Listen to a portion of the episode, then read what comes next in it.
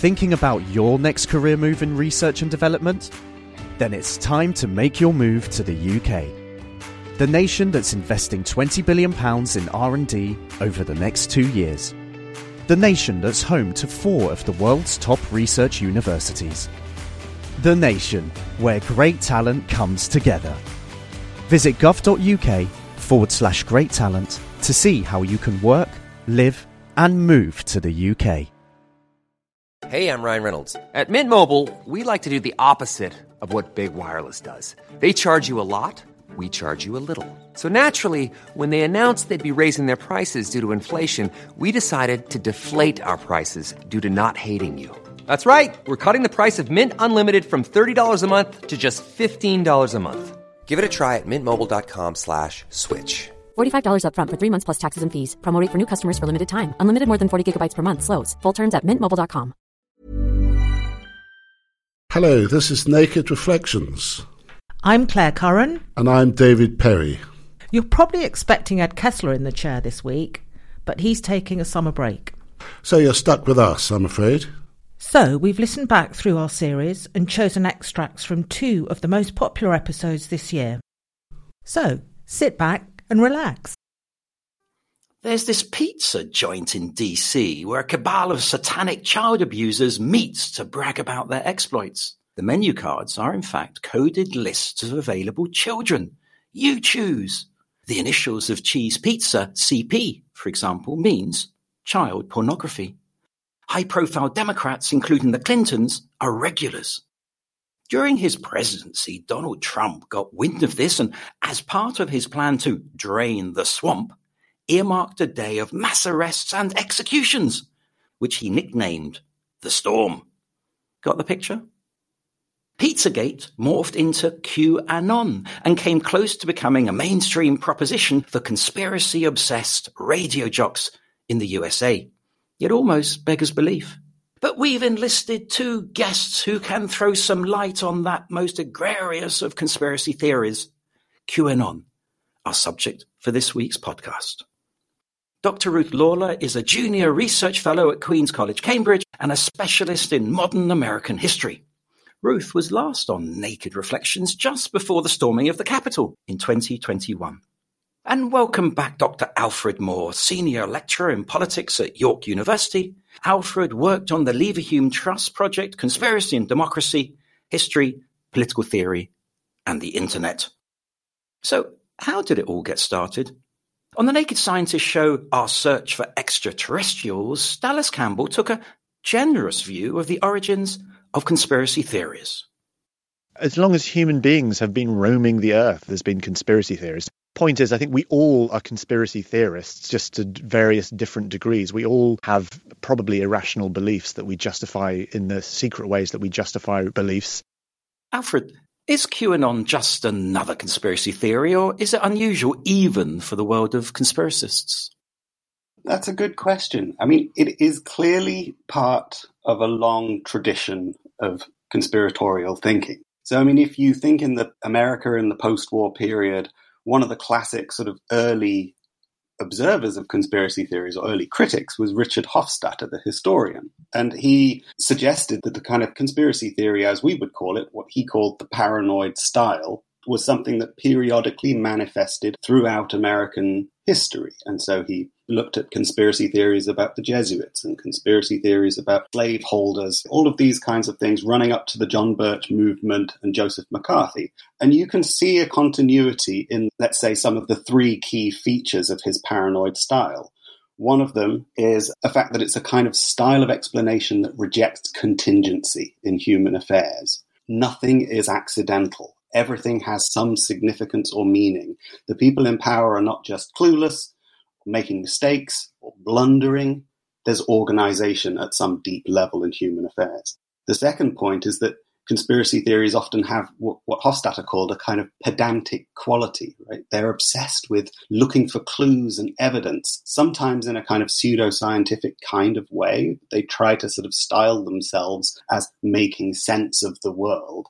And the third feature that Hofstadter pointed out was that they're characterized by a Manichaean dualism, a conviction that the world is guided by good and evil, this simple kind of moral division. So, in a sense, you can clearly see QAnon as continuous with a quite long tradition of radical, paranoid suspicion. I think this is exactly spot on, and Hofstadter is a great person to do this kind of explaining for us. Two things that are interesting with respect to QAnon in terms of their difference and similarity with past conspiratorial thinking. The first is that QAnon strikes me as a really postmodern phenomenon it's deeply embedded in online discourse where the idea of truth is somewhat relative, such that claims about fact are difficult to substantiate, and it traffics in a great deal of irony and disavowal, which makes them both very hard to pin down in terms of their claims, but endlessly self-referential. So this also has the effect of creating in-groups and out-groups that contributes to the evangelical fervor that QAnon also displays. But the second aspect is that the QAnon phenomenon has rolled up a number of common themes in historical conspiracies, including, for example, the references to pedophilia, sex trafficking, a global shadowy elite or a cabal are particularly anti-Semitic dog whistles that have echoes in terms of an old document called the Protocols of the Elders of Zion, which was a right-wing Russian czarist document proclaiming to find evidence of a Jewish conspiracy to take over the world. And that was disseminated widely in the United States in the 1920s, at least in part by Henry Ford, a car manufacturer. And those claims about paedophilia are, are really central to historic white supremacism and anti-Semitism. And other themes to do with child abduction or the sort of racial and gendered obsession of QAnon and other far-right figures certainly taps into the child abduction or stranger danger panics of the 1980s in the United States and the satanic panics of that period as well, all of which historians have said were racially coded and contributed to mass incarceration in the United States today. The importance of the sort of fears around sexuality is again a kind of, as we said, a strong connection to older manifestations of conspiracy theory. And I was thinking particularly when she was talking of the hysteria around homosexuality that accompanied the Red Scare in the 1950s. So there are sort of profound fears around sexuality that are running through some of these styles of thought. I would also sort of second the point about the peculiarity of the role of the internet and particularly internet culture in the emergence of this kind of conspiracy theory, particularly its emergence on the kind of deeply anonymous forums of 4chan, which are characterized by these deep levels of irony and of trolling and of indeed game playing, right? So one recent analysis of QAnon that I saw emphasized the way that it's almost constructed as though it's something that people can play along with. It's got clues, it's got these drops, it's got these little sort of bits of information that people can work with and claim some agency and ownership of. So it's being involved like a real live clues puzzle solving sort of game. And clearly the propagation of it is in distinctive internet subcultures and it's obviously burst out into the mainstream, but it roots in the peculiar subcultures of contemporary internet culture are also really important to what's distinctive about it. What I think you're saying is there's nothing new. It's just that we live in a slightly different environment, a postmodern internet age, which is the context for QAnon at the moment. Is that fair? I say yes. I mean, as with many things, you know, there are continuities and there are distinct features of how it's manifesting now and distinct affordances in the information environment. There are clearly sort of some distinct things that make this a very 21st century phenomenon, but some of the themes and the style are clearly continuous with older kinds of radical conspiratorial suspicion. Ruth, to what extent do you think QAnon is a specifically American phenomenon? And it's clearly extended beyond that. But on the one hand, there are these old tropes. You mentioned the protocols of the Elders of Zion, old tropes about sexuality, abuse, and so on. And yet on the other, there seem to be new aspects to it. How global is it? Is it American? Is it global? What are we dealing with here?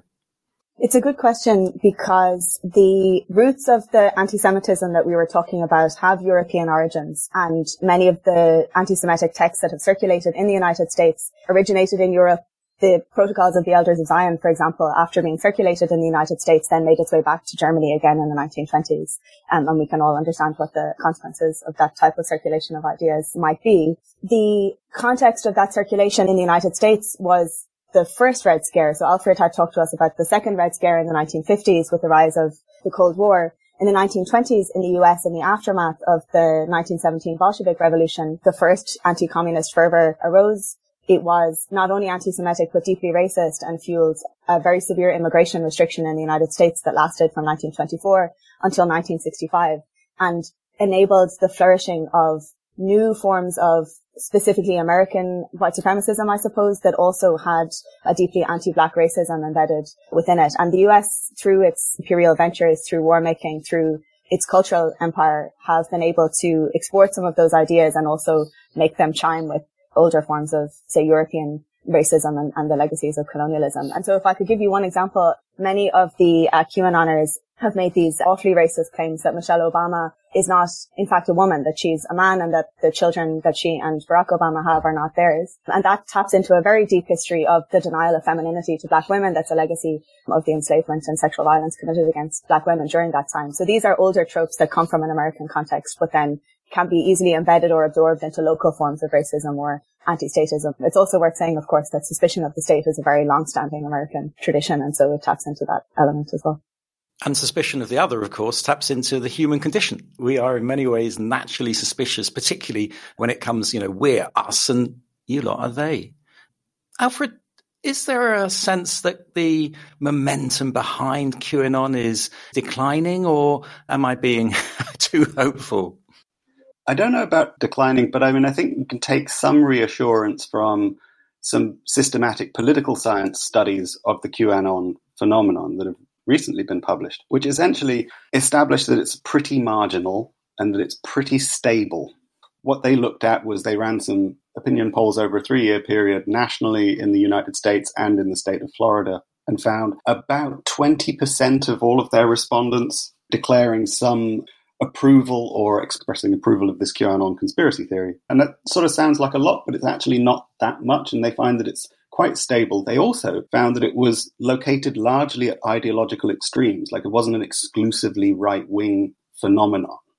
So what we hear in the popular sort of culture around this are striking anecdotes, very attention grabbing claims but not really a great sense of how widely shared these are, who actually believes it, what they're actually doing with it. You know, so there's clearly a lot more sort of research to be done on this kind of thing. But what's been done so far suggests that, well, the anecdotal fears we have of this being some major shared belief system that's driving large scale political changes is probably not what's going on. It's probably more marginal than that. 20% seems a lot, Ruth. Yeah, the Daily Beast journalist Will Sommer, who's been following QAnon for a long time, estimated that between 10 and 30% of the Republican base believes in the QAnon conspiracy theory. And a YouGov poll conducted last December found that 71% of US Republican voters believes that Joe Biden didn't legitimately win the election. But as to what Alfred was saying, what does that amount to is hard to tell because QAnon is not an organized phenomenon, unlike some of the other groups that we saw at the January 6th Capitol riots. They're not centrally organized. It's a belief system more than a sort of defined group with membership. People are in the movement for a variety of different reasons. It does bring together these strange elements from across the political spectrum. So if you remember the Q shaman figure um, dressed in animal clothing at the Capitol riots, he's sort of a vegan, environmentalist, but also a white nationalist. It's hard to pin down what exactly the sort of common denominator always is amongst this somewhat disparate group. I think the key thing is we need to keep an eye on 2024 because the sort of great reckoning that was supposed to take place, the storm during the inauguration of Joe Biden didn't happen. So there was a momentary setback for QAnon, but the focus is now on whether Trump will run again in 2024. And for me, the big question is always, what are they allowing themselves to do? That's a good question about conspiracy theories. Sometimes there are elements of truth in terms of identifying state power, doing nefarious things. But to what end is that information put and why does it focus on some targets rather than others? Our second choice, to coin a phrase, is something completely different. Enjoy. How beautiful you are, and how pleasing, my love, with your delights. Your stature is like that of the palm, and your breasts like clusters of fruit. I said, I will climb the palm tree, I will take hold of its fruit. May your breasts be like clusters of grapes on the vine, the fragrance of your breath like apples, and your mouth like the best wine. May the wine go straight to my beloved, flowing gently over lips and teeth. I belong to my beloved, and his desire is for me. Hmm. If you've read the Song of Songs in the Bible, where that passage came from, or the Kama Sutra, you won't be wholly surprised that religion has been accused of being obsessed with sex. In a previous edition of Naked Reflections, we dealt with the subject of gender and the strong tendency of the Abrahamic religions towards patriarchy. Modern insights into gender fluidity and sexual orientation have certainly muddied the waters for many, not least religious traditionalists. These days, you'll find the rather inelegant acronym LGBTQ sprinkled liberally across news items and magazine articles. What about a scientific perspective? Here's an extract from an article by Chris Smith on the Naked Scientist website. Having sex, where two adults come together and give rise to one offspring, is a pretty inefficient way to reproduce.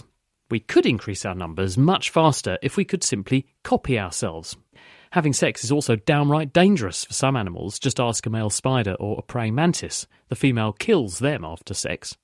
But sex is so widespread among both plants and animals that there must be an important evolutionary payoff. So, what is sex? Put bluntly, it enables us to mix our genes with those of our partners so that our offspring have half our genes and half our partners, meaning that an infinite range of new genetic variations is possible possibly enabling us to adapt to our surroundings more effectively. Sex is our subject this week, and I'm happy to welcome back Dr. Shanon Shah of King's College London, the Malaysian songwriter and social activist who spoke to us recently about religiously inspired climate justice. But he's also a scholar of religion, gender, and sexuality. And with him is couples counsellor Sonia Leach, who worked for Relate a counselling charity for over 16 years which offers services for every type of relationship. Sonia is also a qualified sex therapist. So, Sonia, should we necessarily have genes and reproduction on our minds when we have sex, as Chris Smith implies? Of course not. We should have pleasure and delight on our minds. Hasn't sexual pleasure been called one of God's great concessions? And anyway, plenty of sex has nothing at all to do with reproduction. Postmenopausal sex, same sex sex, sex with yourself. You know, as Woody Allen said, it's sex with someone you love, don't knock it. We can't simply clone ourselves, as Chris Smith says. Um, and I think the other is what we are searching for. Because, of course, evolution requires diversity. Opposites attract. Opposites attract. Shanon, would you consider the joy of sex then a spiritual matter as well as pleasure? I would definitely consider sexual pleasure a spiritual matter. And I'm not alone. There's a long and illustrious history in Muslim practice, Muslim religious interpretation of the sacred texts on how sexual pleasure is actually a matter of religious obligation. I remember quite early on, this is back in Malaysia in the early days of my activism with Sisters in Islam, the Islamic feminist group. Um, and in their response to the more patriarchal and puritanical interpretations of Islam, were recovering traditions where they said actually Islam is a very sex positive religion. You know, sex is not just for procreation, it is for pleasure. And you can locate this within verses in the Quran, for example. I think there's one that's actually quite poetic. It's not quite Song of Songs, but it says, if you are spouses, you are garments to each other. And this has so many different meanings. You know, it means that you take care of each other, you clothe each other. But it's also so intimate because what do you do with a garment? You put it on your body. It's sensual. So there is this idea of reciprocal sexual pleasure within Islam. And we see this in the proliferation of lots of different medieval sex manuals in Islam. I think, Ed, you mentioned the Kama Sutra. So think of these as Muslim equivalents of the Kama Sutra, except they weren't exactly just about sex. You know, there were commentaries about relationships and so on. You know, they were amoral, they were funny, they were humorous. Sure, they were patriarchal and they were very heteronormative, but they also had this freedom in thinking about sexual pleasure for Muslims as a spiritual pursuit. That's beautiful. I think probably Christianity has lost some of that. The joy of sex was a huge hit when it came out in the 1960s and it was quite an unusual idea at the time. Well, I have with me now, in front of me, my own manuscript called The Perfumed Garden of Sensual Delight. Mm. That was written by a North African scholar. We don't know if this is his real name. We don't know if he actually existed, but it's Muhammad ibn Muhammad al Nafzawi, right? So he writes his manual apparently for some vizier or caliph in North Africa because people want to know how do we delight each other sensually. I'll just read out the titles of some of the chapters. There are 21 chapters in this very slim manual. You know, it starts with the man of quality, the woman of quality. It goes into the repulsive man and then the repulsive woman. I know, just bear in mind, this is a medieval text. But then it goes into sexual intercourse, sexual technique, names for the penis, names for the vulva. These are actual chapter titles of an Islamic text. I say it's Islamic because there are all these passages of the kinds of herbs people need to imbibe, the kind of practices that they need to make to engage in to increase their sexual pleasure and their virility.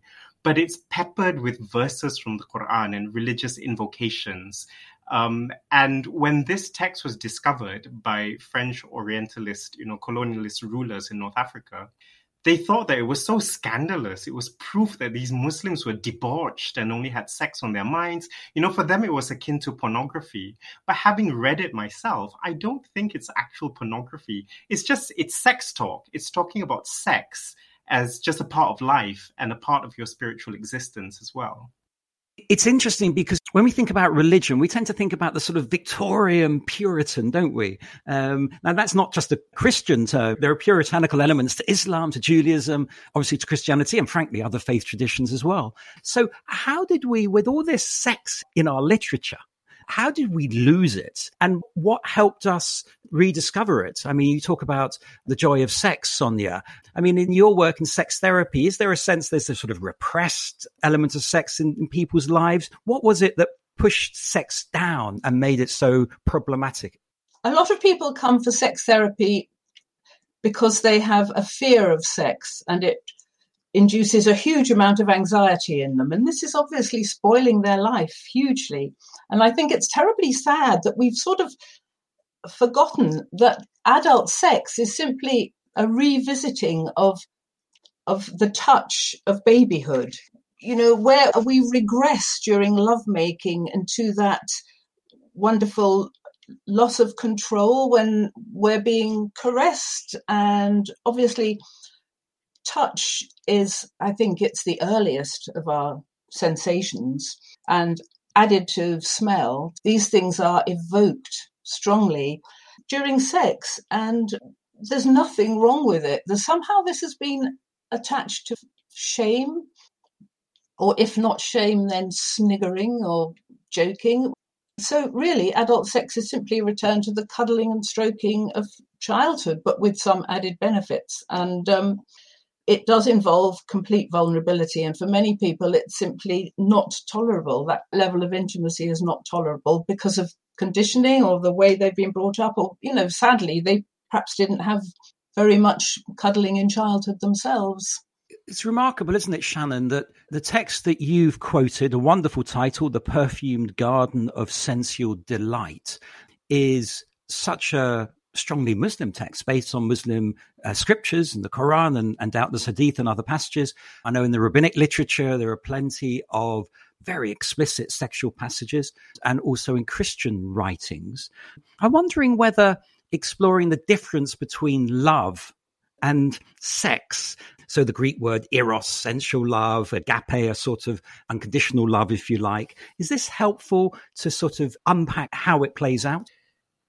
I think yes and no. On the yes side, I think Muslims, you know, when they appeared on the scene and when a Muslim territories expanded, they of course encountered, absorbed, and adapted different cultures and different philosophical and religious systems. So, you know, there's a strong Hellenistic Platonist strand in Islamic thinking. So, of course, some of this makes its way into Islamic philosophy, for example, um, on existence, on our relationship with each other and the divine, and so on. But there are other ways of thinking about love and sex and sensuality within the Muslim tradition. You know, I'm sort of grasping at the edges of my knowledge of this field, but there was a sense of love as an earthly phenomenon and love as a heavenly phenomenon. So there's the heavenly love of the divine, and there's the earthly love that's expressed by mortals.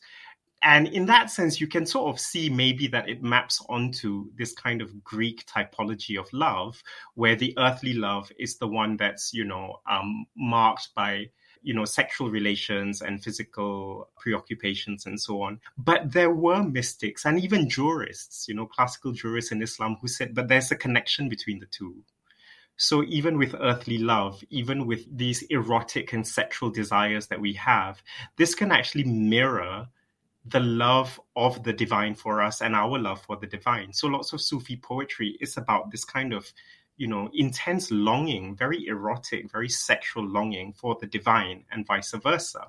Um, and you know, one of the practices that was cultivated by pre-modern Sufi mystics was to gaze at beautiful young men without necessarily consummating their relationships. So, you know, this is a kind of chaste sensuality.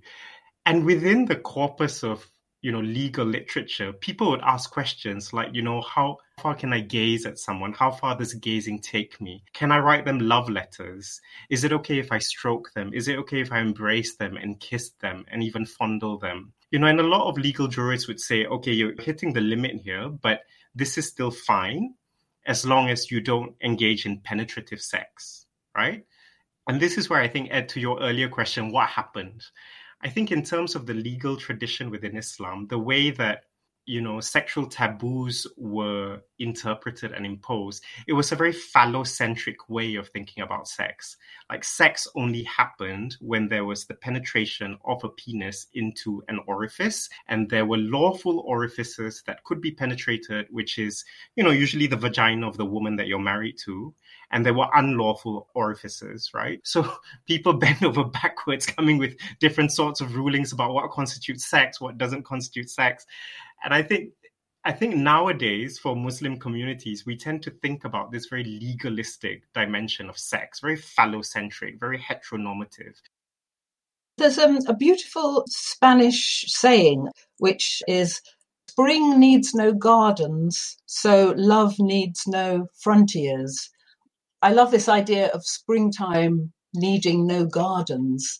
We don't need these categories when it comes to love. And falling in love anyway is sort of person specific rather than stuck with types. For me, I'm not so sure that sex and love are different. They both spring from the same source, which I'm with Freud the life force, the libido, that energy that reaches out to another person, that you desire, that spark of attraction. But of course, obviously, you can have sex without love rape, for example, or non consensual sex, or sex which appears to be consensual but isn't really.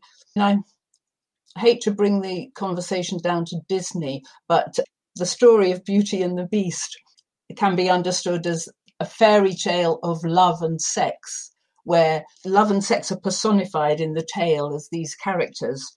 As the story unfolds, the characters mature and are able to come together willingly. They dance together. Sex and love are aligned together. As the beast, sex is transformed into a compassionate human being capable of a real emotional connection. There is an element in what you're saying about Beauty and the Beast, Sonia, where it's as much about the relationship, isn't it? I suppose what I'm trying to get at is the difference in your work between, if you like, relationship counseling and sex counseling because there's a fundamental difference, isn't there? There's a big difference. Relationship counseling is a talking cure and as such requires quite a high level of articulacy, being able to verbalize your feelings, which is not easy for everybody. Whereas sex therapy is behavioral and requires exercises to be done outside the sessions. And these exercises or tasks which you have to do are another way of reaching closeness. bypassing, you know, the arguments that couples have been having. Until I actually trained in sex therapy, you know, we would spend weeks and weeks going round and round and rehearsing old arguments that couples had. And then sex therapy would miraculously solve the problem very quickly. And in my view, I think all couple counselors should should also be sex therapists or should certainly train in sex therapy. What about judgment, Sonia? Are there points when you can no longer be non-judgmental? There's a sex therapist called Suzanne Iasenza, a US sex therapist. She speaks of queasy moments in sex therapy, which I think is quite a nice expression. And, you know, we will have our queasy moments. And um, certainly all sex therapists have heard a lot of distressing stories about sexual abuse and um, nasty uh, coercion and that kind of thing. There's a, a lot of horrible stuff out there.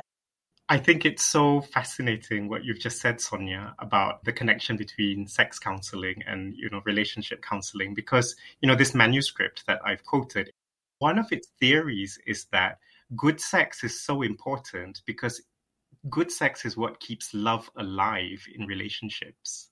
So, you know, we tend to think nowadays that, you know, true love is what will make you enjoy a good sexual relationship. Whereas in this manual, it's the other way around. It's you need to cultivate good sex to keep the flame of love burning in your relationship. And that's why sex is so important. Oh, I absolutely agree. I mean, in my view, it's a case of attachment makes the love connection, but sex provides the glue. You know, together it's a, a great combination.